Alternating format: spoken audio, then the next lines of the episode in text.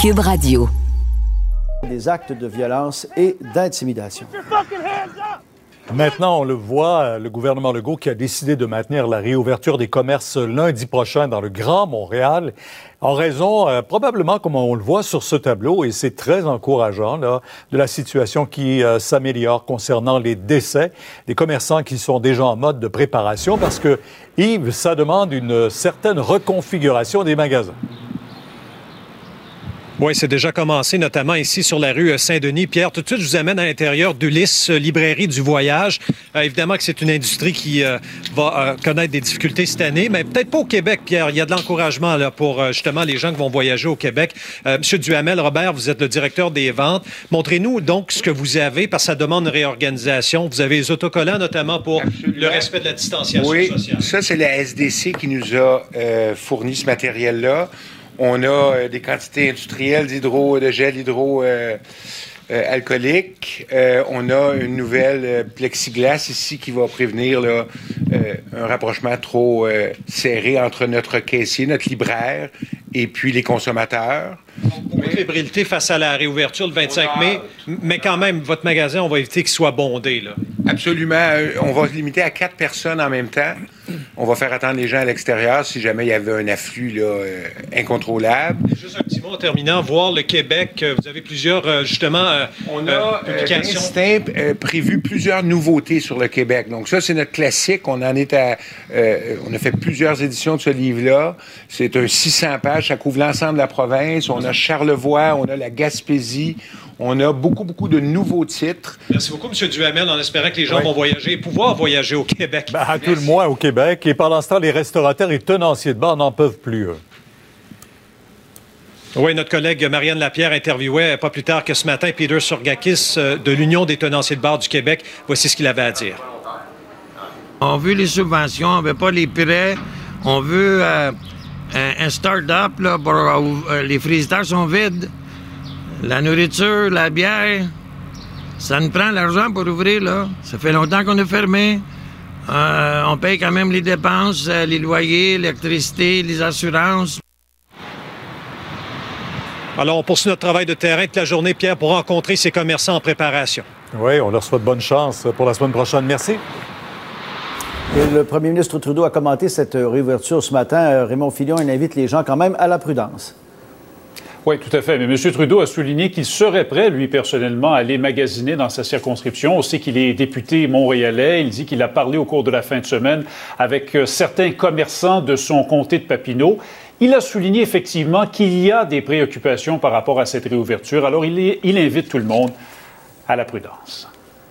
Je sais que les différentes entreprises à travers euh, l'île de Montréal, à travers le pays, vont euh, prendre les bonnes décisions, vont faire très attention. Ils ont souligné que énormément de consommateurs, euh, même s'ils ils veulent pouvoir consommer et euh, aider leur entreprise locale, euh, ont des craintes. Moi-même, oui, j'aimerais j'aimerais bien pouvoir me rendre dans différents commerces dans les dans les moments à venir, mais il faut toujours suivre les consignes de santé publique. Faut toujours assurer la distanciation physique et euh, assurer qu'on le fasse seulement si on en a vraiment de besoin. Bon, alors Raymond, si les commerçants commencent à rouvrir la frontière canado-américaine, elle va demeurer fermée un autre 30 jours au moins. Exact, c'est-à-dire au moins jusqu'au 21 juin prochain. Il s'agit, Pierre, de la seconde prolongation de 30 jours de cette mesure qui est entrée en vigueur la première fois le 21 mars dernier. C'était le souhait de l'ensemble des premiers ministres des provinces. Écoutons à nouveau M. Trudeau. Nous avions euh, parlé beaucoup avec les provinces au cours des dernières semaines et il y avait un désir clair euh, de continuer avec les mesures qu'on a sur nos frontières. Euh, vous savez que c'est c'est une vulnérabilité que nous ressentons tous. Euh, donc, nous allons étendre euh, les mesures que nous avons en place et les Américains ont été très ouverts.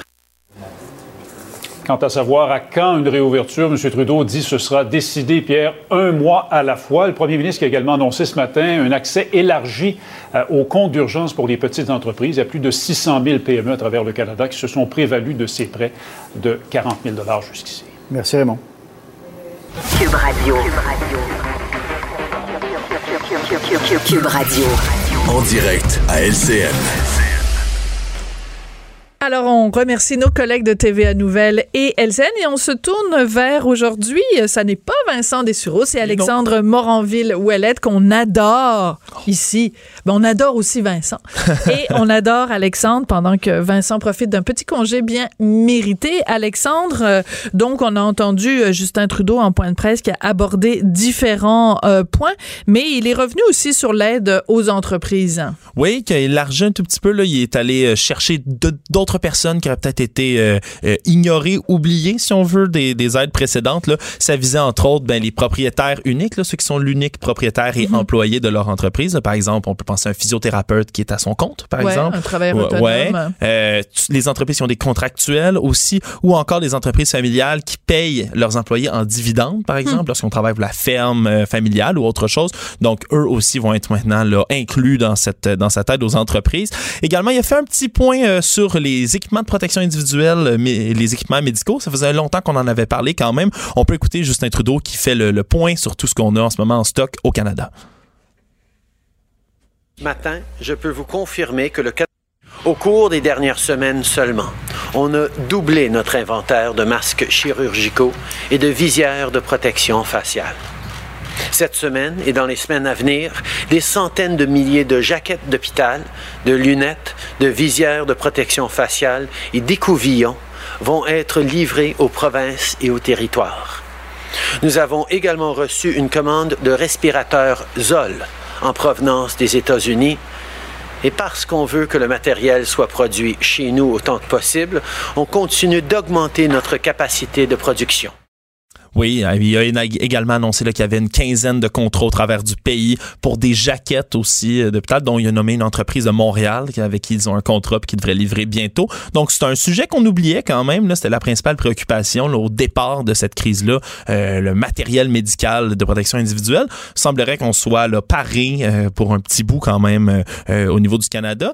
D'autres questions aussi qui sont tombées sur, sur Justin Trudeau par rapport ben, au projet Keystone XL. On a ben oui. Ben oui, parce qu'on a su récemment que ben, Joe Biden, le principal candidat, le seul candidat maintenant démocrate à la présidence, qui a annoncé que si lui était élu, mais il déchirerait le projet Keystone XL. Alors, euh, c'est certain que pour Justin Trudeau, c'est quand même, euh, euh, ça vient frapper une mesure forte que lui a annoncée et sur laquelle il travaille depuis un certain moment. On peut écouter d'ailleurs sa réaction lorsqu'il a été questionné par les journalistes à cet effet-là. Deux ans avant d'être euh, élu premier ministre, je suis allé à Washington pour parler aux démocrates de l'importance euh, d'assurer euh, que l'énergie canadienne continue à accéder aux États-Unis. Je vais, travailler avec quel que soit le gouvernement à la fin des élections américaines pour les rappeler à quel point le Canada est une source fiable et sûre d'énergie dont ils ont besoin on se faisait la, je me fais la remarque à chaque fois. Qu'est-ce que quelqu'un peut dire au premier ministre Justin Trudeau qu'on dit pas assurer que, on dit s'assurer que. Mais on, il pense on en dit anglais, pas les dire, on dit leur dire. C'est vraiment mm. c'est agaçant là. Je veux dire, je ne peut pas croire qu'il n'y a pas quelqu'un dans son entourage. Je sais qu'il y a des choses beaucoup plus graves que ça en ce moment là. Je, sais que c'est un point de détail, mais ça me fait dresser les cheveux sur la tête à chaque fois. Assurer que, on assure que non, on s'assure que. C'est pas it's not make sure en anglais là, ça se dit s'assurer en français. Oui, mais on dirait qu'il pense en anglais souvent. ma petite montée de lait du, du mardi midi. oui, donc euh, qui, qui son Excel, qui va, pourrait devenir un enjeu électoral, lui assure qu'il va pour, poursuivre les travaux, comme vous avez pu l'entendre, avec les démocrates, avec peu importe qui va être élu euh, pour ce projet-là. C'est quand même une préoccupation. Autre petit point sur lequel on est passé rapidement pendant la, conférence de presse de Justin Trudeau, parce qu'il y a une pétition qui circule en ce moment pour euh, dire que le Canada ne serait pas digne de posséder un siège temporaire sur le Conseil de sécurité de l'ONU. Oui, puis pour, pour Justin Trudeau, c'est vraiment une, une question extrêmement importante. Et il y a beaucoup de gens qui disent que une des raisons pour lesquelles pour Justin Trudeau c'est si important, c'est que ce n'était pas une priorité justement pour Stephen Harper. Alors juste une façon de se démarquer encore une fois de Stephen Harper et des conservateurs. Il, il, trouve ça très important. Alors comment il a réagi à cette, euh, cette pétition-là? Euh, il a évité un peu la question, sur mon avis personnel sur la chose. Là. Il a répondu Mon Dieu, c'est surprenant! Ouais, mais il a répondu qu'il travaillait très fort puis que le Canada avait des belles valeurs, puis que ça valait la peine d'aller les partager sur le, le, le, Conseil de sécurité de l'ONU, puis sur toutes les autres organisations onusiennes. Euh, quoi qu'il en soit, là, c'est une question qui va quand même revenir, je pense, dans les prochains jours. Puis surtout, si cette pétition-là euh, prend de l'ampleur, de plus en plus de signatures, ça pourrait devenir un autre enjeu. Donc, toutes sortes de, de, de points qui ont été abordés aujourd'hui, la conférence de presse de Justin Trudeau. Et Dieu sait qu'à l'ONU, il y a tellement des bons représentants sur chacun des comités qu'on pense par exemple à évidemment des compagnies des pays formidables comme l'Arabie Saoudite qui y siègent, tu sais, sur le comité des droits de l'homme ou des oui. droits des femmes. Tu sais, c'est La comme, euh, aussi là-dessus. Ben oui, ben tu sais, des, des grands, des, des grandes démocraties qui, euh, Oui. tu sais, il y a aucune hypocrisie puis il y a aucune contradiction quand on parle de l'ONU.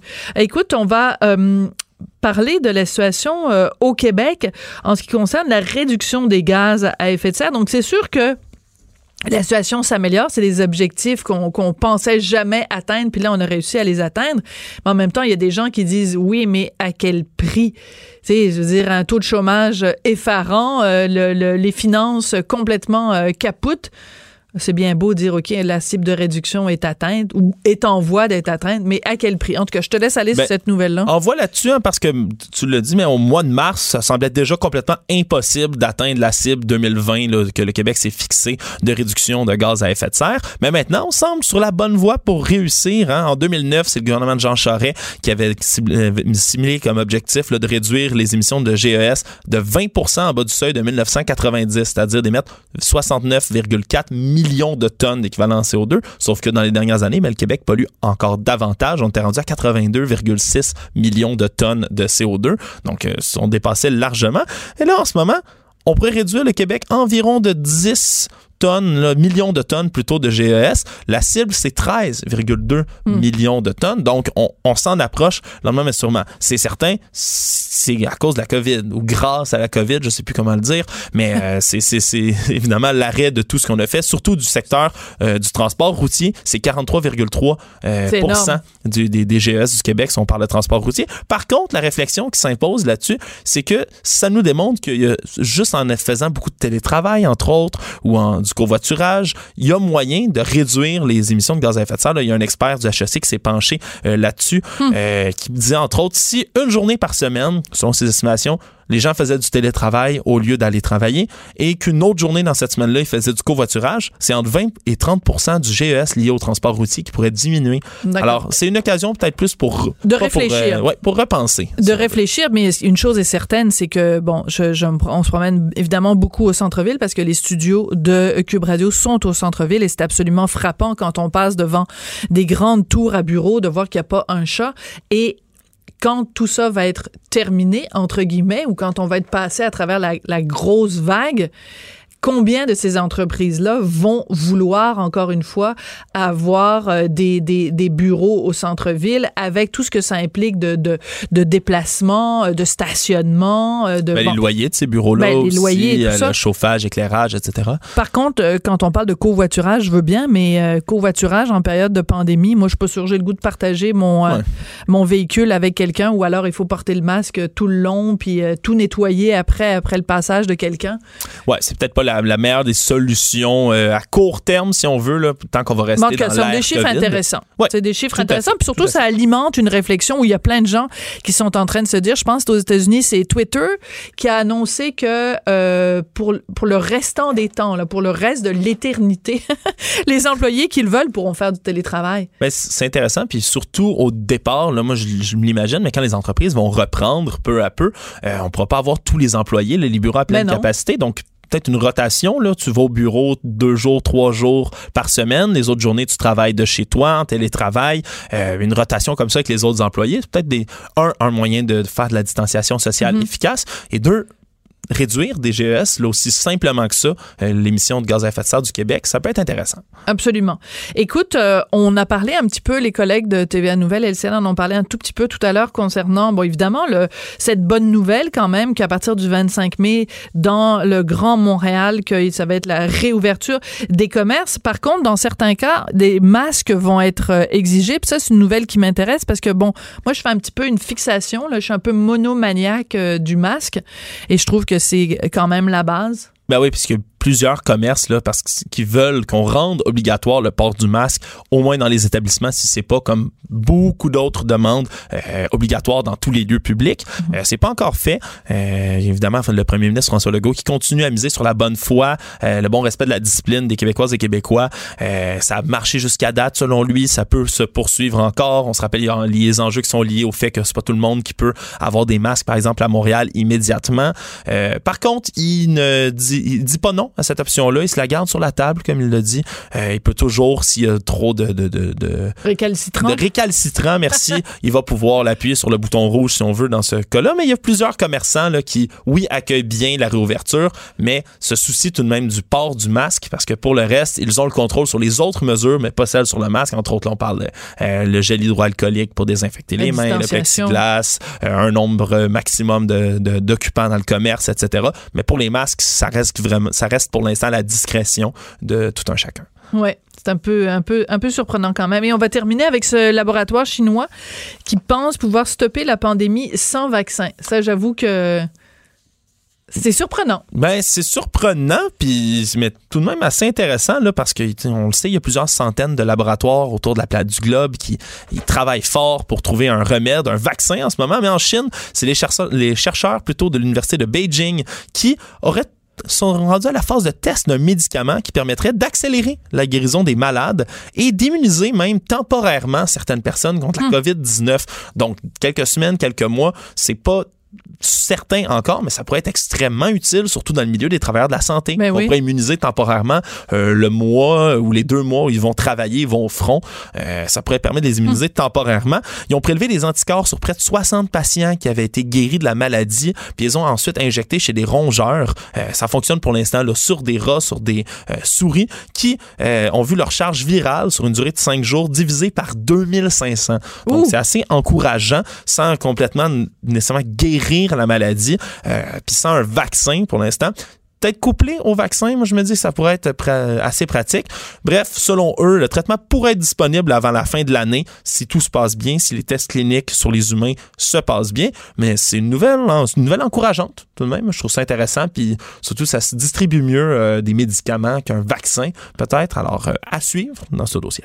Absolument. Ben, merci beaucoup, Alexandre. Euh, on applaudit Alexandre qui a très bien fait ça. merci, Sophie. Son premier bulletin de la semaine. Et tu vas être avec nous aussi euh, pour les prochains jours. Alors, euh, surtout, ne bougez pas parce qu'après la pause, on va parler à une pédiatre. On sait que l'Association des pédiatres est très inquiète du fait que l'école ne recommence qu'en septembre pour les élèves du secondaire de Montréal. Et ben alors, on parle de tout ça et des conséquences que ça pourrait avoir après la pause. On n'est pas obligé d'être d'accord. Joignez-vous à la discussion. Appelez ou textez. 187 Cube Radio. 1877 827 2346. Le fait que les écoles du Grand Montréal n'ouvriront leurs portes peut-être même, on n'est même pas sûr, mais en tout cas, pour l'instant, c'est remis en septembre. Ça va évidemment avoir des conséquences euh, sur les jeunes. L'association euh, des psychiatres, des pédiatres, pardon, du Québec a tiré la sonnette d'alarme la semaine dernière. On va en parler avec docteur Marie-Claude Roy. Elle est pédiatre au CHU Sherbrooke et directrice de la clinique de pédiatrie et du développement et elle est aussi membre du conseil d'administration de l'Association des pédiatres du Québec. Bonjour. Bonjour, Madame Durocher. Écoutez, nous, comme parents, on est inquiets. Vous, comme pédiatre, vous êtes inquiets. Pour quelles raisons? Nous sommes extrêmement inquiets euh, d'abord parce que ce qu'on constate, au-delà de toutes les, difficultés qu'on exprime depuis les dernières semaines face au confinement des enfants, on est inquiet de voir qu'il n'y a aucun plan actuel pour la jeunesse. On leur dit de rester à la maison, on leur dit d'être confinés, on se préoccupe des personnes âgées qui ont commencé tranquillement à être déconfinés, mais actuellement, rien ne nous dit qu'on fait un plan pour la jeunesse et les enfants, on sait qu'ils sont très peu malades de la COVID, on le hum. sait qu'ils sont probablement de très mauvais vecteurs pour le transmettre, donc sont, sont plutôt euh, un facteur négligeable en termes de santé publique actuellement. Et on, c'est la tranche de la, de, la, population qui est le plus confinée actuellement. Et on ne leur propose rien. Il n'y a rien en vue pour la jeunesse de Montréal. Il n'y a pas de plan concret. Euh, j'écoutais M. Legault euh, à ses deux derniers points de presse et quand il me rappelle, il nous parle des, capsules à Télé-Québec et des bulletins virtuels à la fin de l'année. Je réalise qu'il est complètement déconnecté de la réalité de nos jeunes. Oui, c'est quand vous dites euh, complètement déconnecté, c'est un jugement euh, sévère. Vous lui donneriez, euh, si vous étiez son, son, professeur, vous lui donneriez une note de combien, mettons, sur 100 à, à M. Legault? Ben, je, lui donnerais, je lui donnerais premièrement la note de passage parce que la situation est particulièrement difficile. Euh, mais en fait, ce que j'aimerais, c'est qu'on parle non, non seulement des concepts académiques. Il n'est pas question d'avoir un retard dans les notions de géométrie. Là, c'est pas ça qui nous inquiète. C'est que les enfants ont besoin de socialiser, non pas juste parce que c'est agréable, mais parce qu'ils ont besoin de socialiser pour se construire. Les hmm. jeunes enfants de 3-4 ans, si pour les 6 à 8 prochains mois, on les garde à 2 mètres de distance, les mains dans les airs, dans leur petit carré de, de, de 3 de trois pieds par trois pieds, ils n'apprendront pas à socialiser, à négocier, à maîtriser et à exprimer leurs émotions. C'est comme ça qu'ils se bâtissent les enfants. Puis c'est la même chose pour les enfants d'âge scolaire qui doivent qui doivent pouvoir jouer avec leurs amis, qui doivent pouvoir euh, s'exprimer et se développer comme ça. On le sait que c'est un grand facteur de, de raccrochage à l'école, le fait d'avoir des, des sports d'équipe pour les adolescents. Donc le 2 mètres, les mesures de santé publique actuellement se doivent d'être adaptées aux enfants. On ne peut pas imposer aux enfants les mesures de distanciation sociale qu'on impose aux adultes, ça se doit d'être ajusté. Alors, euh, quitte à prendre le risque qu'il y ait des enfants qui l'attrapent, et euh, donc ça, vous êtes prêt à prendre ce risque-là? Il y aura des enfants qui vont l'attraper, on s'entend, et on voit déjà depuis, euh, je pense, plus d'un mois au Danemark, les, les, écoles sont réouvertes. Ça se passe très bien. Euh, les enfants sont peu malades. Les enfants sont malades en temps normal de toutes sortes de virus qui sont parfois plus méchants que d'autres. Faut en être conscient. L'influenza fait des décès chaque année, puis on n'en parle pas euh, avec autant d'emphase. Donc oui, les enfants vont l'attraper. Les enfants vont passer assez bien au travers. Et ce qu'on sait, que dans la balance, dans, dans l'équilibre des méfaits, des avantages du confinement, là, on dépasse franchement du point de vue des désavantages là, de garder les enfants confinés. Et on a de plus en plus de données, même si on n'a pas un recul de deux ans sur ce virus-là, on le sait que les enfants le combattent très bien en très, très grande majorité. Donc, il va falloir envisager, oui, une, école adaptée, une école ajustée, mais il faut qu'il y ait un plan, il faut que les enfants puissent recommencer à faire du sport. Je pense aux régions où les écoles sont ouvertes, il faut planifier des camps de jour pour cet été. Hmm. Il faut, pour ça, tolérer un peu plus de proximité auprès des enfants. Oui, les mesures de lavage de mains, de distanciation sont, sont importantes, mais ce ne sera pas le 2 Sinon, les enfants ne peuvent plus jouer au ballon, ne peuvent plus manger en groupe, ne peuvent plus rien faire. Les adolescents ne peuvent plus euh, socialiser, avoir de vie amoureuse. Pourquoi 12, 18 mois? C'est bref la petite enfance et c'est bref l'adolescence. Donc, il faut hmm. envisager une façon ou une autre que les enfants puissent retrouver un, un certain euh, rythme de vie normal. Alors, comment vous expliquez que, par exemple, euh, le docteur Horacio Arruda n'assouplisse pas justement les règles de distanciation sociale ou les règles de confinement pour euh, les enfants, mettons, de quoi? De moins de 16 ans? Ben oui, je pense, je pense que les 17-18 aussi en auront besoin. Mais j'ai été quand même partiellement rassurée par la teneur du discours de, de Dr Arruda hier, qui parlait justement des effets pervers du confinement. J'ai l'impression mm. qu'il comprend bien euh, ce que ça implique. Il est bon, je pense que la gestion actuellement est beaucoup beaucoup axée sur le, le dépatouillage de tout ce qui s'est passé dans les CHSLD. Et j'ose espérer qu'il y aura une consultation auprès de tous les professionnels. Oui, les pédiatres, on est prêts à collaborer, mais il y a énormément de psychoéducateurs, enseignants, psychologues ergo. Il y a plusieurs professionnels qui sont prêts à donner leur avis, à donner leur point de vue pour qu'on puisse ajuster, pour qu'on puisse ajuster les sports d'équipe pour les enfants, tout en respectant certaines mesures, certaines précautions, pour qu'on puisse ajuster le, le, le retour à l'école pour les élèves du secondaire, peut-être en classe alternée, peut-être à temps partiel, mais les adolescents ont besoin de voir d'autres adolescents, c'est nécessaire. Absolument.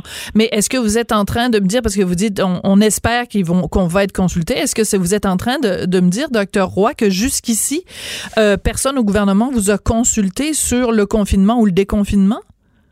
Ça fait quelques fois qu'on interpelle le gouvernement via des lettres officielles, puis bon, ça, ça fait le tour des médias et, et on, on, essaie de communiquer le message. Ce qu'on souhaite, c'est qu'il y ait des comités euh, de façon rapide qui soient mis en place et que oui, on soit consulté de façon plus formelle pour euh, pour suggérer et pour établir un plan. C'est comme si là on est dans l'immédiat, on est tous un peu anesthésiés par tout ce qui s'est passé. On, on, essaie de se relever tout ça, mhm. mais là la jeunesse ne peut pas attendre six mois qu'on fasse peut-être en septembre un plan. Puis là, s'il y a une deuxième vague, qu'est-ce qui va se passer en septembre, il n'y aura toujours pas d'école pour les adolescents, c'est impensable. C'est même inadmissible qu'on puisse penser de faire de la, de, l'enseignement virtuel pour les adolescents en septembre. Là, je pense que c'est inacceptable. Pour vous, c'est inacceptable, impensable qu'en septembre, on dise au secondaire, euh, restez chez vous puis faites l'école à distance. C'est carrément inacceptable. C'est ça va certainement dépasser les dommages de toute possible euh, COVID pour les adolescents. Euh, c'est déjà très, très, très difficile actuellement pour nos patients adolescents. Il y en a plusieurs à Montréal, Madame Durocher, qui ne sont pas sortis de leur domicile depuis le 12 mars. Ça, c'est catastrophique et ça, c'est triste. Oui, mais en même temps, qu'est-ce qui empêcherait, par exemple, euh, de, des adolescents ou des, plus jeunes d'aller au parc et de se tenir à deux mètres de... Je, sais que c'est pas facile et que c'est pas tout le monde qui a accès à un parc, c'est pas dans tous les quartiers qu'il y a ça, mais qu'est-ce qui l'empêcherait si c'est fait de façon euh, supervisée? Est-ce que ça, ça pourrait être euh, une porte de sortie? ça pourrait certainement être une porte de sortie de permettre, par exemple, à des jeunes de jouer dans la ruelle avec un panier de basket à deux ou trois. On parle pas d'un match de, de basketball avec 16, euh, 8 joueurs, 8 joueurs euh, de, de, chaque côté, puis on se coltaille, puis on se bouscule. On peut quand même jouer avec un ballon dans la ruelle avec nos amis. Actuellement, on n'a même pas la permission officielle de faire ça. Les enfants, on est content que les, les, les gens euh, puissent retourner jouer au golf, au tennis, faire du kayak de mer, mais on n'a même pas permis aux enfants de retourner jouer dans leur ruelle. Donc, je pense que en en premier lieu, d'officialiser ces possibilités-là auprès des enfants, faire un plan clair, permettre aux parents des choses claires, parce que les parents sont inquiets pour leurs enfants. On a une population qui a embarqué dans les mesures de santé publique. Heureusement, c'est ce qui a fait qu'on va finir par passer ce premier pic-là. Mais je pense qu'il faut qu'il y ait des indications claires. Il faut qu'il y ait quelque chose, une vie qui reprenne et que ce soit bien autorisé, bien encadré. Et, je le répète, il faut qu'il y ait un ajustement des mesures de mm. distanciation pour les enfants parce que ça ne peut pas, ce qui s'applique aux adultes ne peut pas s'appliquer aux enfants. Je pense que c'est assez clair. Euh, il y a une chose que je ne comprends pas quand je vais dans des parcs. Je ne comprends pas que les modules soient encore fermés. Là, c'est puis en plus, l'image est tellement forte. C'est des gros euh, rubans jaunes qu'on met comme quand il y a une scène de crime ou qu'il y, a quelque chose de grave qui est en train de se passer. J'imagine des enfants qui vont au parc et qui voient les modules, les, les toboggans, toutes les, les, les affaires auxquelles ils jouent d'habitude avec ces, ces rubans de crime jaune, l'impact pour les enfants, c'est complètement délirant. L'image est très forte. En effet, on est en train de créer une génération qui était déjà une génération anxieuse, je vous dirais, là, mais on, on est en train de créer des gens qui vont avoir une anxiété sociale énorme. Les jeunes enfants ont pas beaucoup de temps pour construire leur relation avec l'autre. Et là, on leur apprend qu'il faut surtout pas qu'ils s'approchent des autres enfants. Pour deux mois, juste nous comme adultes, ça fait deux mois, puis on est on est un peu serré au parc avec d'autres personnes, puis on se sent déjà mal. On, on, on mm. a l'impression d'étouffer. Et là, on essaie de, de, de transmettre ça. On transmet ça très facilement Donc oui, les modules de jeu, c'est un très bon exemple. On peut faire laver les mains à nos enfants après être allé au module de jeu. On peut prendre des précautions qu'on devrait toujours prendre en, période d'influenza ou tout ça, mais on, doit les laisser retrouver ces espaces de jeu que sont les parcs, que sont les modules de jeu, que sont les terrains euh, de basketball. Euh, je pense qu'il faut une façon adaptée, mais il faut l'autoriser, puis il faut un peu revenir euh, à un, équilibre dans tout ça. Il faut voir l'équilibre des, des, avantages et des inconvénients de tout ce confinement-là. Il faut retrouver là, une commune mesure à tout ça. Il faut penser aussi à, je, reviens sur les propos du ministre Carman qui se disait rassurer que les listes d'attente euh, aient diminué pour les intervenants de la DPJ parce qu'il y a eu beaucoup moins de signalements. Moi, pour moi, c'est pas du tout, je suis contente que les, que les listes d'attente aient, diminué, mais euh, c'est pas du tout rassurant la situation actuelle. Ça, c'est un autre aspect qui est négligé, qui est de côté, mais il faut que la vie reprenne parce que les enfants les plus vulnérables ne sont en, en grande majorité pas nécessairement retournés à l'école. Donc, il faut qu'il y ait encore plus d'insistance pour retrouver euh, le quotidien pour ces enfants-là. Le prix à payer si euh, on maintient ce confinement-là des enfants et qu'on les empêche d'être en contact les uns avec l'autre, les uns avec les autres, ça va être quoi, docteur Roy, le prix à payer? je pense que ni plus ni moins on va sacrifier une génération qui ne s'en remettra pas euh, indemne. Donc, euh, je pense qu'il faut réfléchir au prix à payer, surtout, surtout compte tenu du fait que les enfants ne sont pas tellement atteints par la COVID. Donc, il faut vraiment arrêter de les prendre en otage. Ils sont des victimes collatérales importantes de ce qui se passe actuellement. Je vous soumets un scénario, docteur Roy, OK? Puis je le fais pas de gaieté de cœur, mais euh, c'est arrivé en France, une toute jeune fille, je pense qu'elle avait 12 ans ou 15 ans. En tout cas, vraiment très, très jeune fille qui a, eu, qui a contracté la COVID et qui est morte, mais ça a été fulgurant. Là. En l'espace de trois jours, elle est, elle, est, elle est décédée. Si on déconfine vraiment les enfants au Québec et que ça arrive, ça, pensez-vous que la société québécoise va euh, l'accepter? Comment on va réagir si ça arrive chez nous, que quelqu'un de très jeune qui meurt euh, de la COVID? C'est ce que l'on souhaite pas, évidemment. Euh, je, me rapporte justement par rapport à tout ça. En France, il y avait un rapport récemment qui disait qu'il y a certainement de causes infectieuses une quarantaine de décès par année chez les enfants. Puis ça arrive au Québec aussi. Hein, des décès de l'influenza chaque année chez des enfants en santé, ça arrive. donc ce sera un drame, évidemment mais le virus est là pour rester mhm. et le drame va être généralisé à toute la population pédiatrique si on continue le confinement. Donc oui, c'est possible, c'est une possibilité, c'est une éventualité qu'on n'aime pas évoquer, mais il faut euh, il faut quand même aller de l'avant, je pense, parce que malheureusement les dommages sont certains, ils sont déjà présents, et ils vont être encore pires si on attend plus longtemps. Donc on, on attend vraiment un plan clair, clair, clair du gouvernement, clair et rapide pour aider les enfants à se déconfiner et à retrouver un semblant de normalité. Alors, je vais résumer, puis euh, bon, c'est mon métier de poser des questions qui sont pas le fun. Est-ce que vous êtes en train de dire que pour protéger une, une infinie minorité d'enfants qui pourraient en mourir, euh, qu'il ne faut pas sacrifier l'ensemble des enfants parce que les dommages pour l'ensemble des enfants vont être plus grands que euh, quelques morts? Je vous ramènerai certainement, je vous ramènerai à, l'image d'une des piscines privées. Chaque année, Madame Durocher, il y a certains enfants, plusieurs enfants qui se noient malheureusement. Mm-hmm. C'est, on essaie une réduction des méfaits avec les, les mesures de sécurité mises en place, mais malheureusement, c'est ça fait partie de la vie euh, et on, c'est un drame à chaque fois. On le niera pas. Par contre, est-ce qu'on interdit pour tous les enfants du Québec d'avoir hmm. une piscine? Non. On n'interdit pas aux enfants de faire du vélo, même si malheureusement il y a des accidents de vélo. On, ne leur interdit pas la, la vie parce que malheureusement la mort fait partie de la vie. Donc il faut laisser les enfants vivre. On est en train de les priver de leur vie actuellement. C'est extrêmement euh, un très bon parallèle que vous faites et en effet, c'est vraiment, vraiment matière euh, à réflexion. Écoutez, ça a été une discussion absolument passionnante. Merci de vous faire euh, l'avocate, l'ambassadrice des enfants comme ça, des enfants et des ados. Docteur Marie-Claude Roy, vous êtes pédiatre donc au CHU Sherbrooke. Merci beaucoup d'être venu nous parler aujourd'hui. Merci à vous. Bonne journée. Chroniqueuse et blogueuse au Journal de Montréal. Sophie Durocher. On n'est pas obligé d'être d'accord. Régulièrement à l'émission, je fais des entrevues avec euh, des représentants au Québec de la Fédération canadienne des contribuables, euh, pour qui j'ai un petit faible parce que régulièrement, ils mettent de l'avant et mettent en pleine lumière des dépenses qui n'ont pas vraiment d'allure et qui euh, signifient qu'on vient chercher de l'argent dans nos poches, nous les contribuables, parfois pour des bonnes causes, mais parfois et malheureusement trop souvent pour des mauvaises causes. Dans ce cas-ci, j'avoue que je sais pas trop où me situer. On va en parler avec eux, puis on verra bien. Renaud Brossard est directeur Québec de la Fédération canadienne des contribuables. Renaud, bonjour. Bonjour. Je dis que je sais pas trop. Je vous laisse euh, expliquer. C'est Montréal, donc, qui se paye une œuvre d'art de 632 000 dollars.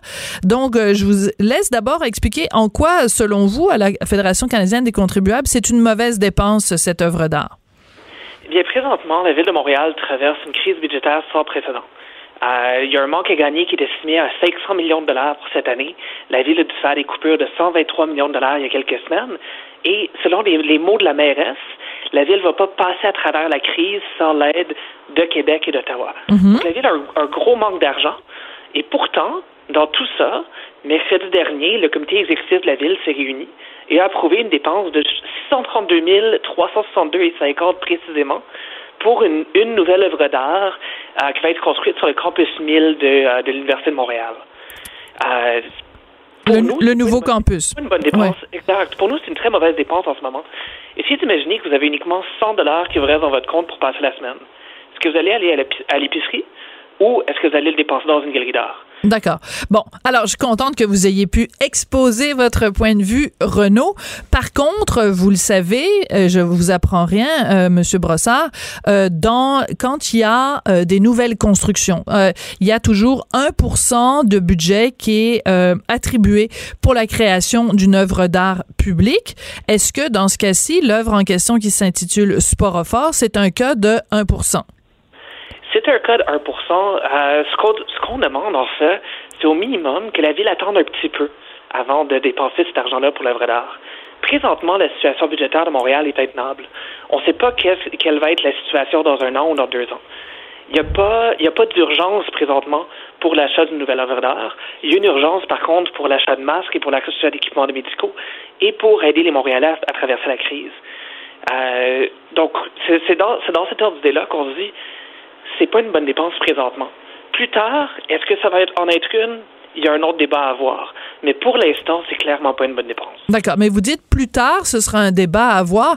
Mais ce débat-là, M. Brossard, on l'a déjà eu collectivement comme société. On a décidé comme société que quand il y avait des nouvelles constructions, que nous, on trouvait important qu'il y ait 1% du budget qui soit alloué pour des œuvres d'art publiques. Sinon, on va se retrouver avec des villes plates, grises, où la seule chose qu'il va y avoir, c'est des buildings et il n'y aura pas d'œuvres d'art publiques. Alors, euh, je comprends, puis habituellement, euh, quand vous, vous, vous dénoncez le fait qu'on vient chercher de l'argent dans les poches des contribuables, je vous suis. Dans ce cas-ci, euh, mon, mon cœur de, de chroniqueuse culturelle saigne un peu quand je vous entends parler parce que on, on on s'est doté comme société de ce choix-là. On a dit, ben oui, ça prend des nouvelles constructions, mais ça nous prend aussi des œuvres d'art. Donc, euh, le débat, on l'a déjà fait. On va pas le faire dans deux ans quand ça va aller mieux financièrement. Il est déjà fait, ce débat-là. J'ai la difficulté à croire que le débat est clos. Euh, les positions de la population sur un ensemble d'enjeux changent de minute en minute, d'heure en heure et d'année en année. On a eu ce débat-là il y a plusieurs années. On a fait ce choix-là il y a plusieurs années. Je pense que dans un contexte de euh, dans un contexte de difficulté budgétaire, dans un contexte de chute des revenus des municipalités, euh, ce serait une bonne chose peut-être de revoir ce débat, mais même avant même d'avoir ce débat-là, on peut peut-être parler de la suspension temporaire du programme. Parce que présentement, il y a des, il y a des besoins partout. Euh, et 632 000 pour une œuvre d'art n'est pas le, ne devrait pas être le premier, la première priorité de la ville. Je, mais je, je comprends votre point de vue. En même temps, l'émission s'appelle On n'est pas obligé d'être d'accord. Alors, moi, je vais, je vais vous apporter l'argument euh, suivant, euh, Monsieur Brossard, c'est que on est capable de mâcher de la gomme et marcher en même temps. C'est-à-dire que la ville de Montréal peut fort bien avoir des, des programmes pour, euh, en effet, contrer la COVID sur son territoire. Et il y a de nombreux points chauds. euh, On se le cachera pas. Montréal, c'est l'épicentre. On peut aussi débloquer ce budget-là qui va donner de la job aux artistes qui vont créer l'œuvre, aux employés de la construction parce que c'est une œuvre qui est assez monumentale, euh, aux employés de la construction qui vont euh, réaliser cette œuvre-là. Alors ce 632 000, c'est quand même pas de l'argent qui va partir en fumée. Il va aller à des gens qui, euh, bon, ben pendant qu'ils font ça, ils seront pas sur la PCU, ils seront pas assis sur leurs deux mains là. Vous savez, il y, a- une phrase qui vient en tête, je me souviens vraiment plus, c'est une citation de qui malheureusement, mais euh, on dit souvent que l'économie, c'est euh, l'art de répondre à des besoins illimités avec des ressources limitées. C'est exactement le problème qu'on a présentement. On a des ressources qui sont très limitées, nos budgets sont très limités, euh, et les budgets des villes prennent, un, prennent tout un coup en ce moment. Les besoins, par contre, sont limités. C'est vrai, nos artistes ont besoin de soutien, c'est quelque chose qui est très, très clair. Par contre, en même temps, on a nos commerçants qui ont besoin de soutien depuis longtemps et qui en ont encore plus besoin présentement, mais qui ne voient pas de changement dans leur facture de taxes et d'impôts. On a les particuliers qui ont perdu leurs emplois, qui ont besoin de soutien et qui n'en voient pas plus présentement et qui n'ont pas de diminution de leur facture de taxes et d'impôts. Euh, c'est une question de priorité. Qui est-ce qu'on va soutenir en premier avec les ressources limitées qu'on a avec la Ville de Montréal? D'après moi, encore une fois, ces 632 000-là ne devraient pas être la première chose qu'on fait avec ces 632 000 $-là. Ouais, mais en même temps, c'est facile quand on est euh, en période de, de, crise budgétaire. Très souvent, la première chose qu'on va critiquer, c'est quand euh, l'argent va à des artistes. Je prends l'exemple, par exemple, dans la ville euh, de Québec. On, on, les a entendus tellement crier, les gens là qui mettent la l'économie en premier, puis l'économie est au-dessus de tout parce que il y a de l'argent qui avait été donné pour le diamant de Robert Lepage. Bon, il se trouve qu'aujourd'hui, le diamant de Robert Lepage, ben, il peut pas faire grand chose avec parce qu'il y a la COVID, mais je veux dire, ce qui fait la richesse d'une ville, ce qui fait la beauté d'une ville, ce qui fait, euh, regardez la raison pour laquelle aussi depuis deux mois on trouve ça si difficile. Les, tous les musées sont fermés, les salles de spectacle sont fermées. Comme être humain, on n'est pas juste des, des, des, des, gens qui mangeons trois fois par jour. On a des besoins aussi de beauté. Tiens, je vais vous apporter le mot suivant, la beauté, Monsieur Brossard. On a besoin de beauté aussi dans nos vies. Puis l'art, l'art nous apporte ça. Puis euh, j'ai tout aussi hâte que, que, les musées rouvrent. J'ai bien hâte de pouvoir retourner dans des lieux publics comme ça. Il y a une question de santé publique, puis j'ai bien hâte qu'on puisse enfin le faire. Je vais attendre qu'on puisse le faire. Ce que je, ce que je dis, c'est pas que mm. l'art n'est pas une nécessité. L'art est une nécessité. Mais en ce moment, il y a plusieurs nécessités, il y a plusieurs besoins criants à laquelle, euh, auxquels la ville n'est pas en mesure de répondre. La ville est, passe dans une situation budgétaire, comme je, comme je mentionne, mm une situation budgétaire très difficile. 500 millions de manque à gagner, c'est autour de 10% de ses revenus. Euh, et, la, et la ville, comme le mairesse l'a dit, ne passera pas à travers la crise sans l'aide de Québec et d'Ottawa. Euh, donc, de faire une dépense comme ça de 132 000 quand, euh, quand la carte de crédit est presque pleine, quand le compte de banque est presque vide, ça me semble, euh, ça me semble difficilement justifié. Comme je dis, au niveau, au niveau des dépenses en art public, c'est un autre débat à avoir plus tard, pas un, débat pour l'instant. D'après moi, le débat pour l'instant, c'est plutôt est-ce qu'on peut réellement se permettre ça maintenant? Hmm. Et d'après moi, la réponse est non. Bon, ben écoutez, on sera pas d'accord là-dessus.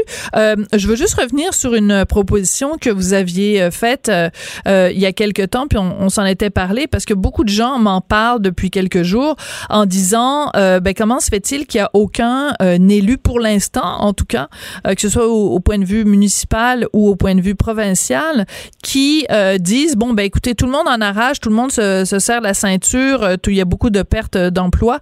Pourquoi est-ce que on ne couperait pas dans nos propres salaires. Euh, c'est peut-être une suggestion que vous pourriez refaire, en fait, pour la ville de Montréal et pour euh, les élus euh, ici au Québec. C'est sûr que c'est une suggestion qu'on continue de faire et on espère que les élus à Montréal vont montrer l'exemple et vont être prêts à faire une, une émission de salaire. vous savez, depuis la dernière fois qu'on s'en est parlé, plusieurs autres villes et, même certaines provinces mm-hmm. ont fait ces choix-là, mais malheureusement, on n'en a pas encore au Québec. Euh, vous savez, le premier ministre de Manitoba a diminué son salaire de 10 ah, oui. il y a quelques semaines. Euh, le maire de Vancouver a diminué son salaire de 10% et plusieurs conseillers municipaux l'ont imité. Le maire d'Halifax a diminué de 20% et a été imité par quelques conseillers. Donc, il y a, il y a un certain mouvement qui, euh, qui prend de l'ampleur à ce niveau-là. Malheureusement, on n'a toujours, on a toujours rien de la part des, des politiciens ici. Bon, alors sur ce point-là, je vous appuie. Je pense en effet que dans, dans à ce à ce stade de la crise où on en est, euh, il faudrait qu'ils montrent l'exemple et qu'ils prennent une petite diminution de salaire, même si elle est que, que temporaire. Mais euh, mais pour l'affaire des œuvres d'art, euh, désolé Renaud, sur ce coup-là, vous m'avez pas convaincu, mais je, je, serais très intéressé à savoir ce qu'en pensent les auditeurs de Cube Radio. C'est pour ça que c'est intéressant de débattre. On n'est pas obligé d'être d'accord. Merci beaucoup Renaud Brossard, directeur pour le Québec, donc de la Fédération canadienne des contribuables. Merci. On n'est pas obligé d'être d'accord. Joignez-vous à la discussion. Appelez ou textez. 187 Cube Radio. 1877 827 2346 tous les métiers de proximité, appelons ça comme ça, euh, en arrache à cause de cette fameuse COVID-19 parce que ben, il y a plein de métiers où la distanciation de deux mètres est euh, impossible. Donc, il faut trouver d'autres solutions. C'est pour ça que dans le domaine du tatouage, euh, ben, c'est très difficile d'envisager un retour. En tout cas, ce qui est particulier, c'est que dans les différents points de presse, dans les différents programmes, on n'en entend jamais parler.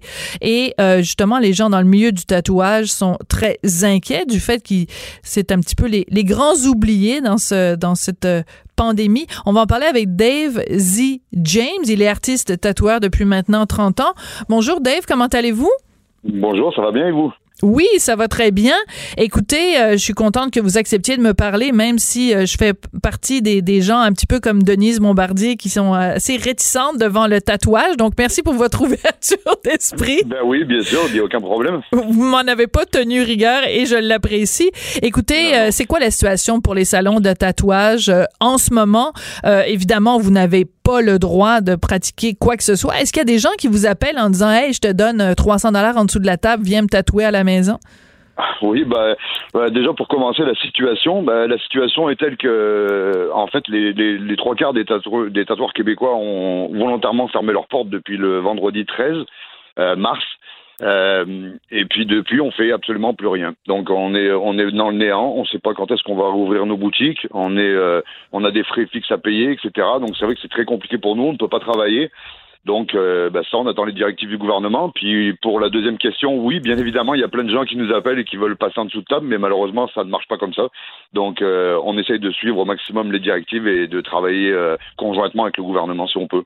Alors, si euh, je vous disais, Dave, euh, demain matin, euh, euh, Monsieur Legault, Monsieur Dr Arruda annonce que les salons de tatouage peuvent rouvrir, techniquement, comment ça pourrait se passer? Parce qu'il y a quand même un contact, non seulement un contact étroit, mais en plus, il y a quand même une satanée aiguille. Et ça, ça doit terrifier quand même les gens. Donc, théoriquement, ça se passerait comment? Bah, ça se passerait relativement bien parce qu'en en fait, euh, depuis euh, une vingtaine d'années, notre notre communauté des, des, des artistes tatoueurs se sont euh, euh, conjointement ont essayé de travailler justement pour avoir des normes d'hygiène qui soient vraiment propres à notre métier. on a des normes d'hygiène qui sont très très hautes, donc on travaille au jour d'aujourd'hui comme les dentistes et on a des protocoles qui ressemblent vraiment aux hôpitaux. Donc pour nous, finalement, rouvrir des studios, ça serait vraiment pas compliqué parce qu'avant la pandémie, on avait déjà des gros protocoles, donc travailler avec un masque, des gants, de la décontamination euh, des aiguilles à, chaque client, etc. Donc, je vois pas où est-ce qu'est le problème.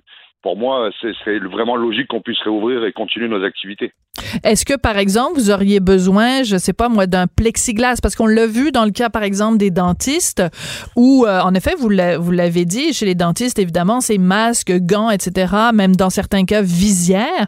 Est-ce que vous auriez besoin d'un plexiglas pour créer une, une, une, une protection, une barrière entre vous et les, et les clients? Ah non, ça malheureusement on pourrait vraiment pas parce que le, tatouage c'est un petit peu comme euh, les autres soins corporels aussi. Hein. Vous prenez la physiothérapie, la masso, etc. On est obligé de travailler avec le corps des gens, donc on est obligé d'avoir un contact physique. Donc le seul moyen qu'on a, bah, c'est les moyens qu'on utilise depuis des années. Donc la protection qu'on a, donc des gants, des tabliers, des lunettes de protection, des masques. Donc ça, on l'utilisait déjà. Et puis euh, nos clients, bah, euh, que nos clients soient vraiment euh, uniques, hein, qu'on n'ait pas 50 clients par jour dans les boutiques non plus. Et puis à partir de là, je pense qu'on est capable de travailler et de faire ça proprement. Comment se fait-il alors si vous nous dites qu'en effet toutes les précautions déjà sont prises, elles sont déjà existantes? Comment vous expliquez le fait que quand on parle de, de des gens qui sont dans dans le trouble avec cette pandémie. On parle évidemment des restaurateurs, on parle des artistes, mais on mentionne jamais les artistes tatoueurs, comme vous les appelez. Ben oui, ben c'est uniquement parce que malheureusement, ben on est on est une belle jeune industrie en fait finalement parce que ça fait juste 20 ans à peu près depuis les années 2000 que euh, on peut parler d'industrie dans le monde du tatouage depuis que la télé, la télé-réalité a amené les les artistes tatoueurs sur le devant de la scène. Euh, on a des gros événements qui se passent partout dans le monde sur le tatouage. Donc c'est sûr que on est jeune, mais on est là. Et oui, malheureusement, on n'est pas on on parle pas de nous malheureusement. Ouais.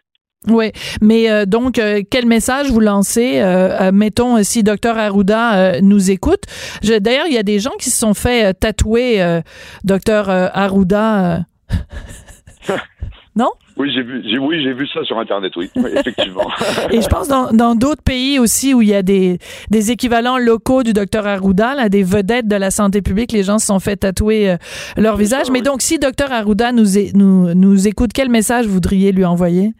Ben, lui, lui, dire que les studios de tatouage du Québec sont prêts à retravailler demain dans les meilleures conditions possibles et en suivant les directives du gouvernement, bien évidemment, puis de travailler avec nous en collaboration. Il n'y aura pas de problème avec ça. Oui. Euh, on parle quand on parle mettons des, des, des, restaurateurs il y a des gens qui disent bon ben il y en a 50% euh, qui survivront pas parce que les même s'ils si, rouvrent le jour où ils vont finir par rouvrir ils vont devoir faire tellement de, de distanciation sociale et tel, et leur marge de profit est tellement petite qu'il y en a beaucoup qui vont faire faillite.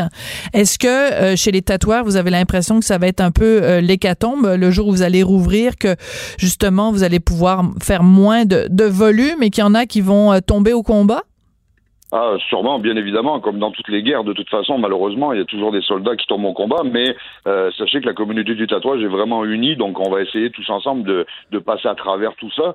Mais euh, c'est sûr que oui, malheureusement, il y a des gens qu'aujourd'hui qui vont être euh, qui vont être dans le trouble, comme on dit.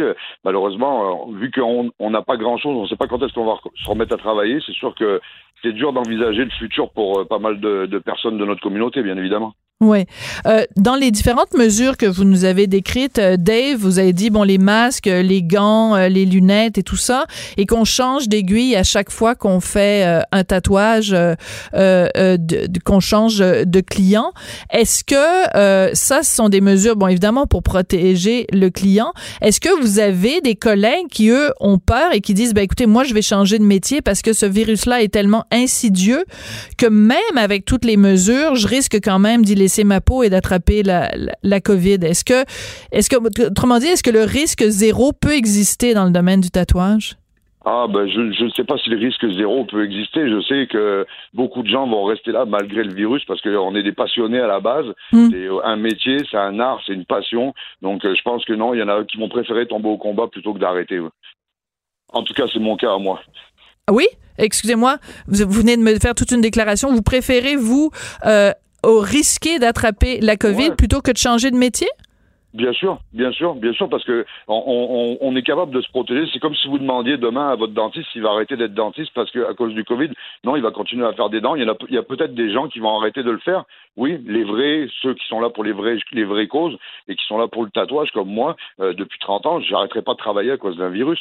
C'est sûr et certain que non en quelques mots, parce qu'il nous reste euh, peut-être 30 secondes, une minute, qu'est-ce qui fait que vous êtes si passionné par le tatouage? Qu'est-ce qui fait que ça vient vous chercher autant au trip? Ah bah c'est parce que bah, je suis je suis tombé dedans quand j'étais petit. j'ai commencé très jeune puis euh, non j'ai voyagé j'ai ça fait 30 ans que je tatoue. Euh, j'ai fait le tour du monde des conventions de tatouage donc je suis vraiment vraiment un vrai vrai passionné c'est sûr. en tout cas ça se sent dans votre voix. Merci beaucoup Dave ça a été un plaisir de vous parler. Merci à vous. Dave Z. James, qui est artiste tatoueur depuis maintenant 30 ans et qui dit qu'il ben, préfère prendre le risque d'attraper la COVID plutôt que de changer de métier à tel point, il l'a vraiment dans la peau, le tatouage. La comprenez-vous? Il l'a dans la peau. Merci beaucoup d'avoir écouté. On n'est pas obligé d'être d'accord. Je remercie Hugo Veilleux, euh, Frédéric Mockle et Maude Boutet à la recherche. Je remercie également Gabriel Meunier à la mise en onde. Je vous laisse en compagnie de Geneviève Petersen et je vous retrouve demain midi. Merci beaucoup d'avoir été là.